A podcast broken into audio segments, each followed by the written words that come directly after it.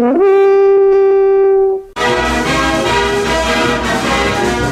Minnesota Vikings look to get back to 500 and stay on that playoff bubble when they visit the Detroit Lions on Sunday, a noon game.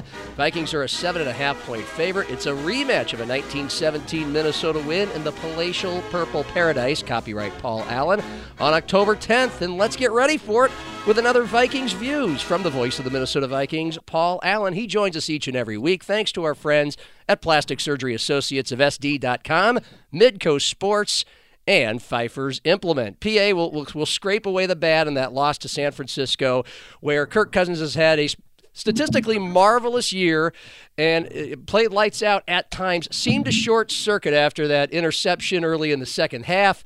And uh, I know you have some theories on what's gone slightly awry lately with him in the offense. And good afternoon.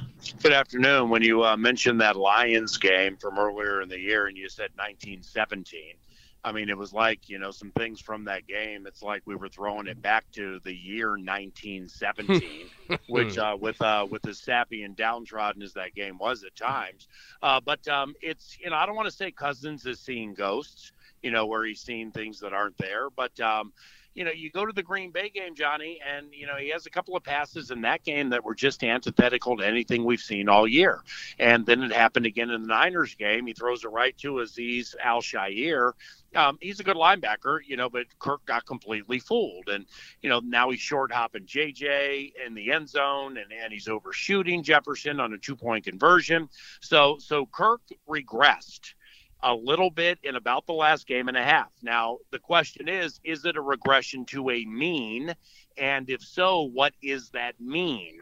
Uh, because he, he to go 349 consecutive passes, man, on the road without throwing an interception, that's one of the greatest accomplishments in the history of this football team. So you know what's there, and you know that he can dig deep and get it. Uh, but the question is, what has gone amiss to a certain extent the last two? And uh, I'm kind of baffled, to be honest with you. Mm, well, he doesn't need to be terrific against the Detroit Lions. They're 0 10 and 1. Uh, they, they, did take the Vikings to the wire in Minneapolis. But you, you look at, the, of course, the Vikings have a, nothing but one score games and one of them was that Lions game. But what kind of feelings do you have about maybe this being the first one that is decided by double digits for Minnesota, if not a blowout? Yeah, I feel the Vikings uh, win in this game by double digits, and um, you know, but but I disagree with what you're saying about you know you you Kirk doesn't have to be at his best against the Lions. He wasn't at his best when they were here October 10th, and he threw a pick to Alex Anzalone, and you know that just that whole game, nobody was really at their best, and they except for Mattison, Alexander Mattison, and and they they kind of you know looked like okay, we got you whenever we want you, and they did, but they almost lost. So what what everybody is saying you know, people may, you know, think it's elevator music in one ear, out the other. It's trite, it's cliche, but it's accurate, man. The, these these Lions are fighting you right to the wire. Now they haven't won any, but to to tie at Pittsburgh, that's very difficult. And and they played Stefanski right down to the wire. They almost beat us. They almost beat the Baltimore Ravens. Justin Tucker had to walk off from 66. So they're doing some things, man, where one of these times they're going to close on a win. Yeah. And if you jack around with a squad like this, you will lose because all of a sudden out of the bye, they're running the ball 40 times a game. And their yards per carry's gone from 4.1 to 5.8. So I see what he's doing here. Uh, he wants to win the time of possession. Their coach, uh, Dan Campbell, wants to win the time of possession, and he wants to keep his defense off the field. And he wants to shrink the game because that's their best chance to win. So I think we're going to win. I think we're sitting on a really good one offensively.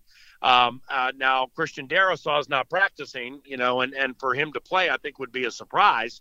So you're you're you're going to have a replacement there most likely, but nevertheless, the Vikings should win this game by eight points or more.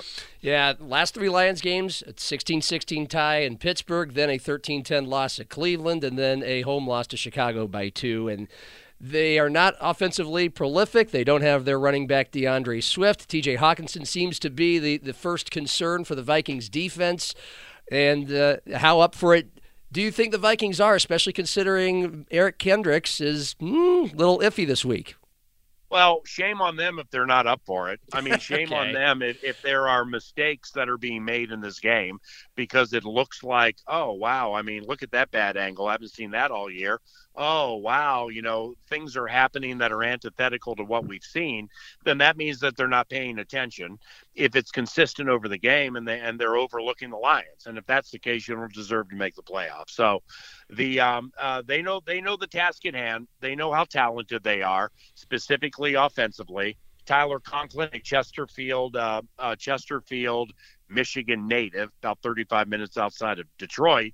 Um, I want to see Tyler have a big game in this game because he's going to have a lot of friends and family there. Last year, you know, he played, but nobody was at any of the games. And in, in 2019, he wasn't as big a factor as he is now. So, you know, I think Tyler Conklin, I think they're going to try to put him on a big game, uh, and um, hopefully he gets there.